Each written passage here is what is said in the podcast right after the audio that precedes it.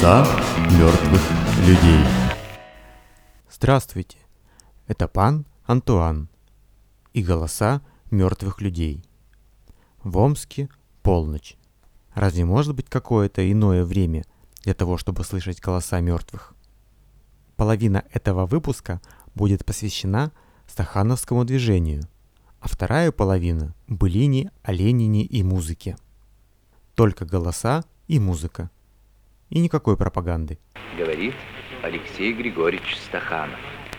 До 27 -го года я работал у кулака на мельнице, пас скот. Потом меня потянуло на шахты Донбасса.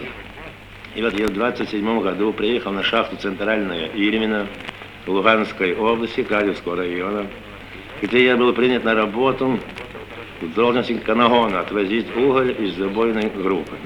А потом перешел работать бурильщиком, крепельщиком, проходчиком. Тогда механизмов почти никаких не было.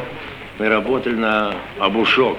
На обушком работа была тяжелая, невыносимая была тяжелая работа. В то время Донецкий угольный бассейн плана государственного не выполнял. Как партийные организации стали изыскивать новые формы работы, чтобы как-то сделать так, чтобы Донецкий угольный бассейн выполнял государственный план. Завод прислал нам отбойные молотки. Я изучил этот молоток и работал хорошо.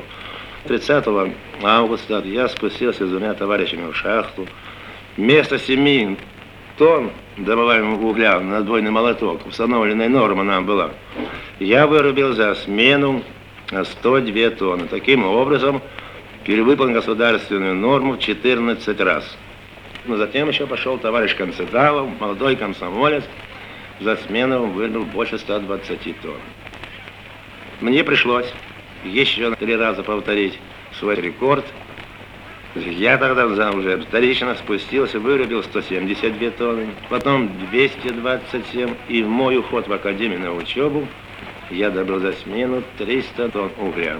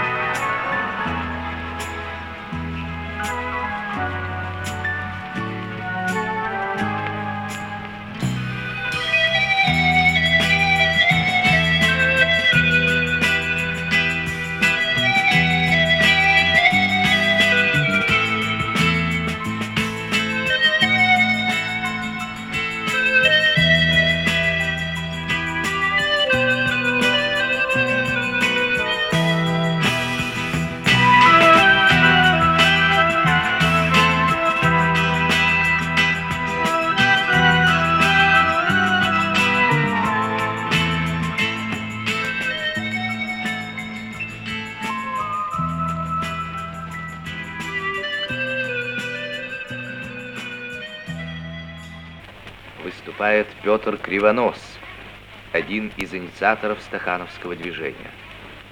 Дорогие товарищи, друзья, комсомольцы 20-х годов передали революционную эстафету нашему поколению молодежи. Сейчас мы уже не молоды, но бережно храним память о нашей комсомольской юности. Даешь прогресс, даешь магнитку, даешь тракторный, как волнующим звучало наше любимое энергичное слово «даешь». Оно родилось в годы гражданской войны, когда штурмом брались укрепления врага. Потом на земле пропитанный кровью павших бойцов, революционеров, строились заводы, возводили шахты, вырастали новые города. И комсомольское слово «даешь» стало паролем для Никиты Изотова, Алексея Стаканова, Марии Демченко, Дуси Марии Виноградова и многих других ударников труда. Но наше поколение взяло от старших товарищей не только лозунги революции и гражданской войны. Комсомольцы 30-х брало на себя ответственность за социалистическое преобразование общества. В этом истоке замечательных трудовых подвигов комсомольцев и молодежи 30-х годов, которые стали потом примером для будущих поколений. Мне хочется от имени комсомольцев тех лет поделиться с вами воспоминаниями о том, как было поднято тогда знамя социалистического соревнования. Вместе с коммунистами комсомольцы были то время душой движения за встречный профинплан, за ломку старых норм и освоение новой техники. Зарождалось могучее движение во всех отраслях народного хозяйства. Славные дела вершила молодежь и на железнодорожном транспорте. В то время я работал в Донбассе помощником машиниста, а затем машинистом паровоза.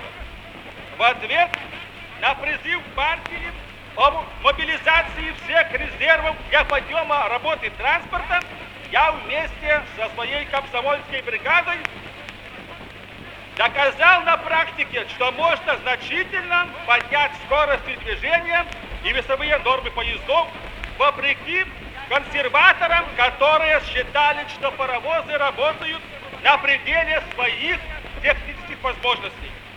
23 июня 1935 года на своем комсомольском паровозе мы провели тяжеловесный состав с углем от Славянска до Лозовой со скоростью в два раза превышающих норму.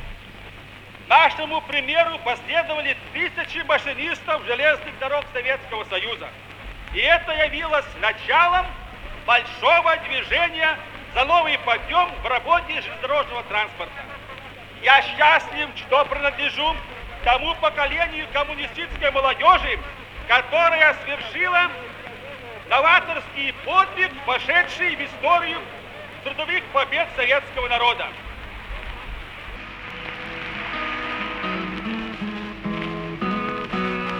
I'm sitting in the railway station, got a ticket for my destination.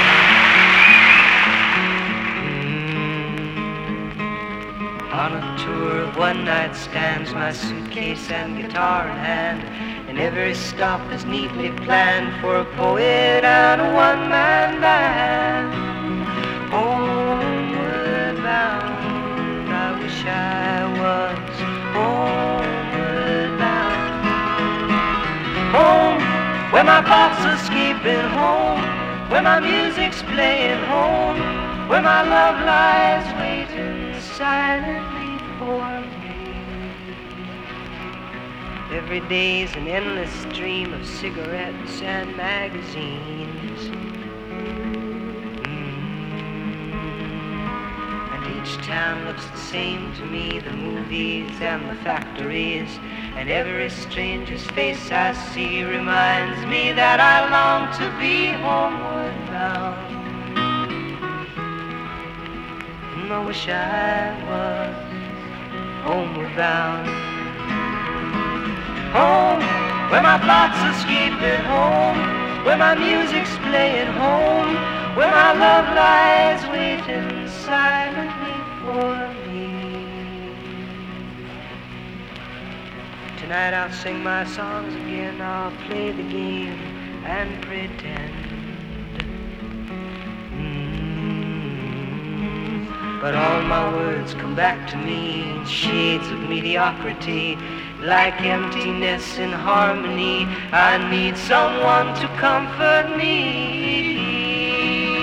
Homeward bound, I wish I was homeward bound home, where my thoughts are escaping home, where my music's playing. I'm home where my love lies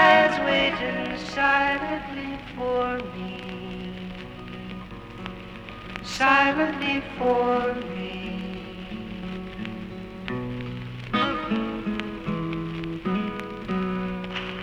Слушайте выступление Орджоникидзе на всесоюзном совещании стахановцев.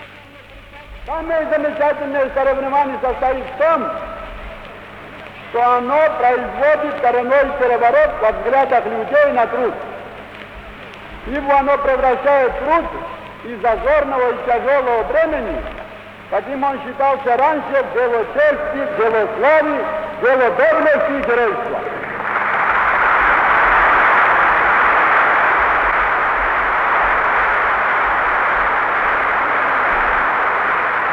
Разве эти слова, сказанные в 30 году, о том, этих героев, которые здесь имеются, Стаханов, Юганов, Виноградов, Бузидин и так далее, не оправдываются моих примеров?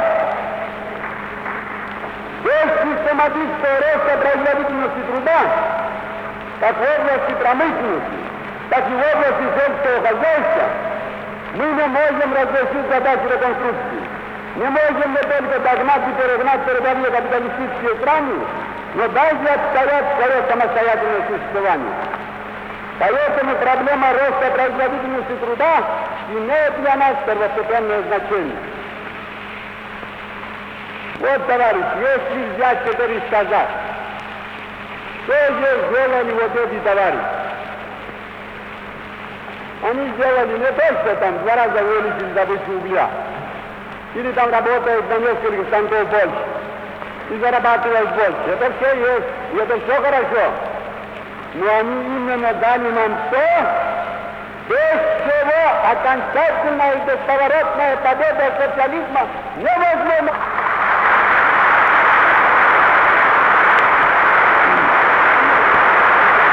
На самом деле, если производительность труда не вырастает, если страна не становится богатой, то какой же из него социализм?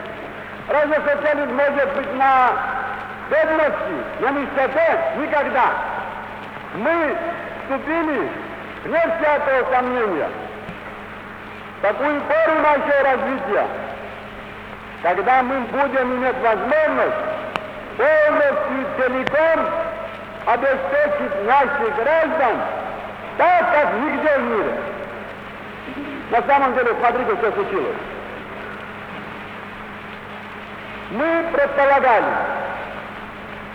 и по всем нашим расчетам было установлено, что Донбасс при наличии тех шахт, которые имеются, может дать в год 100 миллионов тонн угля. Последующие годы и последующие месяцы даже трудно сейчас представить показать. Нет всякого сомнения, увеличение два, три, четыре раза. Это дело теперь в наших руках. Мы уже знаем, как это дело надо сделать. Оборона сами была как следует поставлена на должную высоту. Надо давать Красной Армии не только количественно для орудий защиты страны, но и качество. Качество и качество. Нельзя ни в коем случае противопоставлять качеству количеству. Советская продукция, которая выпускается для потребления, на каком бы то ни было фронте, должна быть высшего качества. А мы, товарищи, по этой части пока хромаем. Стаханов дает уголь и в количественном отношении большое, и в качественном отношении. Тот, кто хочет быть стахановцем, тот не может только количество давать, тот должен давать качество первого сорта. Без этого нет стахановца.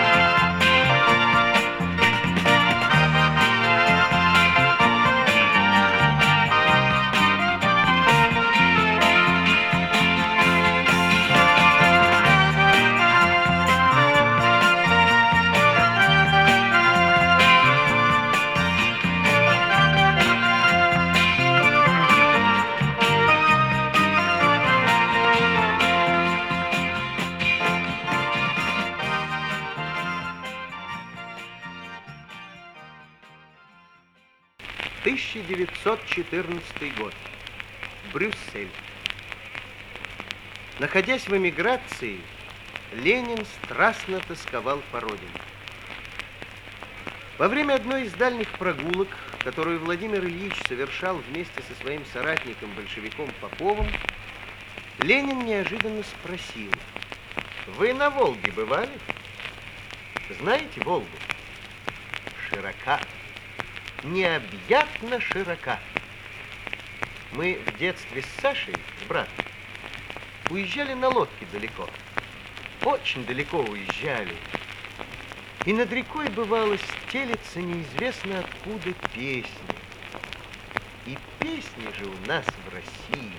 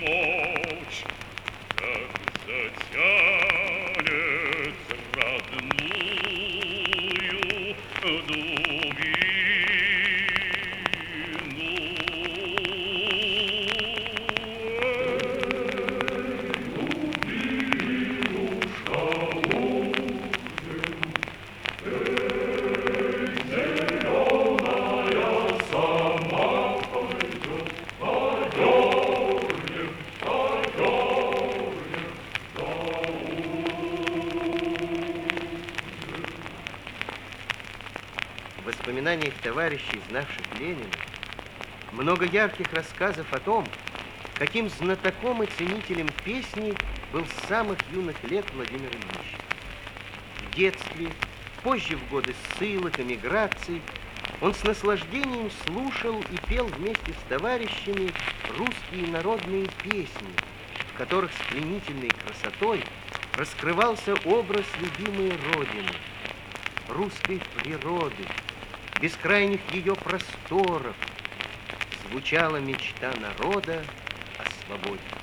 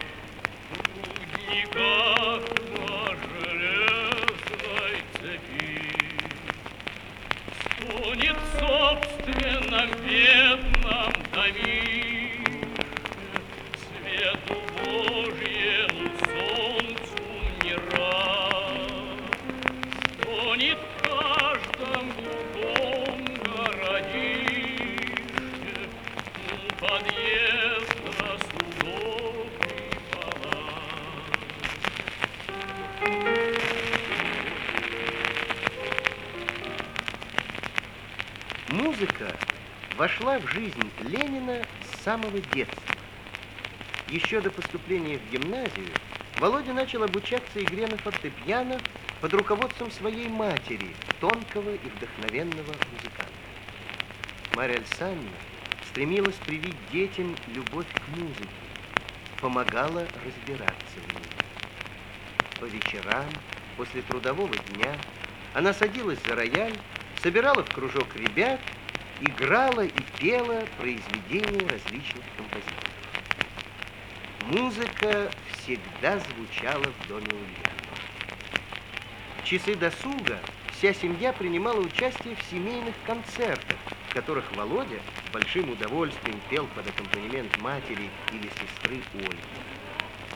Часто брат и сестра исполняли дуэт композитора Бильбоа на слова Языкова «Нелюдимо наше море». Но туда выносят волны только сильного душой, увлеченно пел Володя, которого уже с детских лет привлекали в человеке отвага, сила, боевой дух. Нелюдимо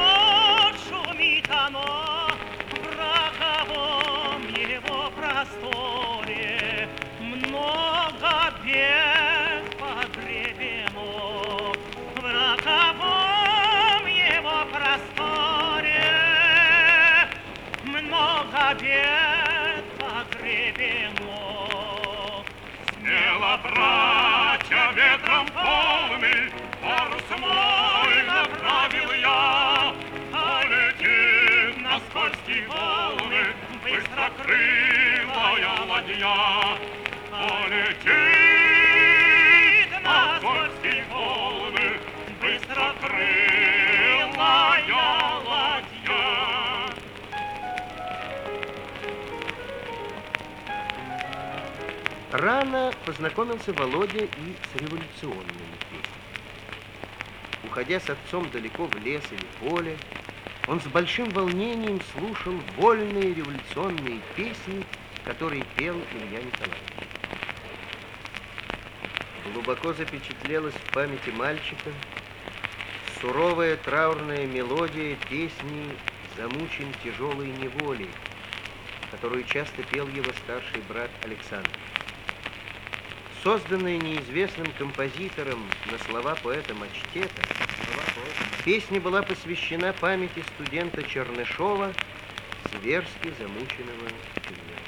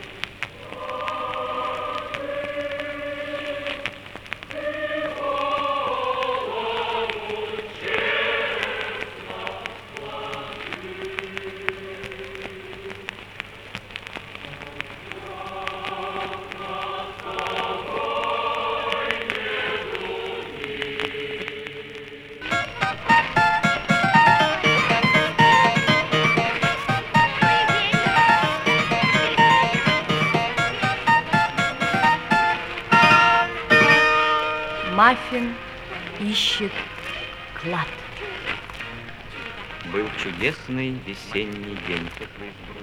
Ослик Маффин весело бегал по саду, искал чем бы заняться. Солнышко светило ярко-ярко, и на верхушке высокого дерева, запрокинув маленькую головку, закрыв глаза и широко открыв клюв, пел черный дрозд.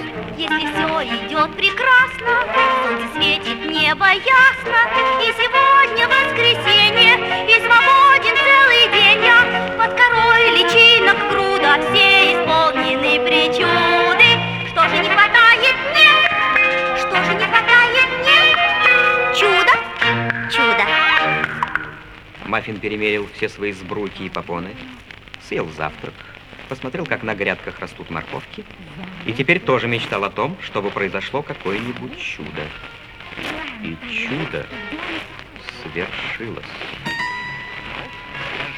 Ветер неожиданно принес откуда-то скомканный листочек бумаги. Листочек ударил Маффина в лоб и застрял между ушами. Маффин снял его, осторожно развернул и стал рассматривать. Сначала с одной стороны, потом с другой. Вот так штука. По-моему, это клад. Зарытый клад. А это план того места, где он зарыт.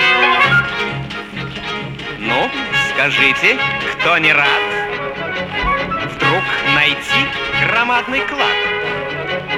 Почему? Почему? Почему сокровища? Почему сокровища должны иметь чудовища? Что же здесь нарисовано? Ага. Это дуб. Точно, дуб. Клад спрятан под большим дубом. Прекрасно. Это даже как-то романтично звучит. Клад под дубом. Клад под дубом, клад под дубом. Сейчас же побегу и вырою его. Но в этот миг за спиной у Маффина раздался тяжелый вздох. Ой, Маффин быстро обернулся и увидел пингвина Перегрина, который тоже пристально рассматривал план. что это? Где? Ах, это? Да. А это так. Ничего. И потом это мое. Да чего там? Все понятно. Это клад. Долго тут гадать не приходится. Сомнений нет. Это карта Южного полюса. Сокровище зарыто там. Берем лыжи, топорик для льда и... Ну, скажите, кто не рад вдруг найти громадный клад? Почему, почему, почему сокровища, почему сокровища должны иметь чудовища? Вы знаете, мистер Перегрин, я не уверен, что клад зарыт под Южным полюсом. По-моему, клад зарыт под дубом. Это же очень романтично, клад под дубом. Дайте-ка я еще разок взгляну на план. Перегрин принялся рассматривать карту сквозь увеличительное стекло, а Маффин лег на живот и вытянул морду. Он почему-то думал, что лучше всего рассматривать карту лежа. Да. Южный полюс. Нет, дуб. Сам ты дуб. Не, а, Не икай. Вдруг чья-то тень легла на карту. Это подошел негритенок Волли со своей сестренкой Молли. Что это? Где? Ах, это? Это так. Ничего. И потом это наше. Да чего там, все понятно. Это клад. Долго тут гадать не приходится. Чего тут гадать, сомнений нет. Это штат Луизиана в Америке. Штат Луизиана. Я там родился. Нет, я там родилась. Хорошо, мы там родились. Укладывайте быстро вещи и отправляемся за сокровищами. Ну, скажите, кто не рад вдруг найти громадный клад? Почему, почему, почему сокровища, почему сокровища должны иметь чудовища?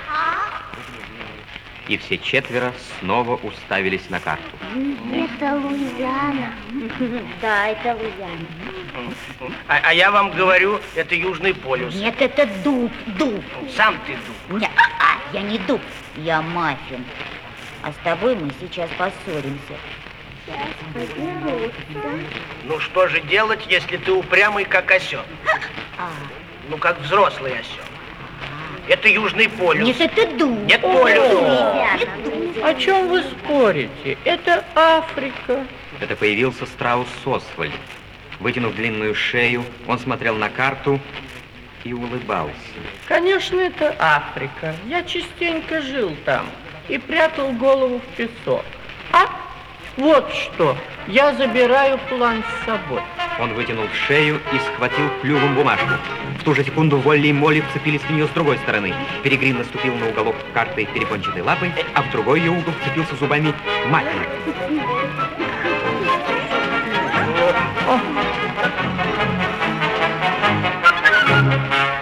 И вдруг, откуда ни возьмись, хлопая ушами и виляя хвостом, примчался щенок Питер. Спасибо, Маффин, спасибо, Освальд, Молли Волли и Перегрин. За что спасибо? Да за то, что вы нашли мою бумажку. Мне бы очень не хотелось, чтобы она потерялась. Без нее мне не найти мою сокровище. Какое сокровище? Ну, разве вы не поняли, что здесь нарисовано? Вот дорожка нашего сада, вот кусты, а вот клумба. А это место, где я зарыл мою самую любимую кость. И Питер побежал прочь, бережно держа в зубах клочок бумаги. Все идет прекрасно, солнце небо ясно. И сегодня воскресенье, и свободен целый день я. Мне совсем не нужно чудо, это глупое причуда. Лишь бы кость была при мне, лишь бы кость была при мне. Рех, то есть э, рах.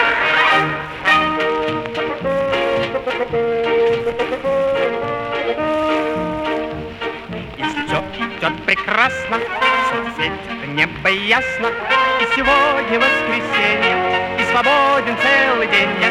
Мне совсем не нужно чудо, это глупое причуда. Лишь бы кость была при мне, лишь бы кость была при мне. Эх, э, то есть ра. Кость, клумба, кусты. А мы не сообразили. И все пятеро отправились домой. И все-таки, если бы мы нашли клуб под дубом, это было бы очень романтично.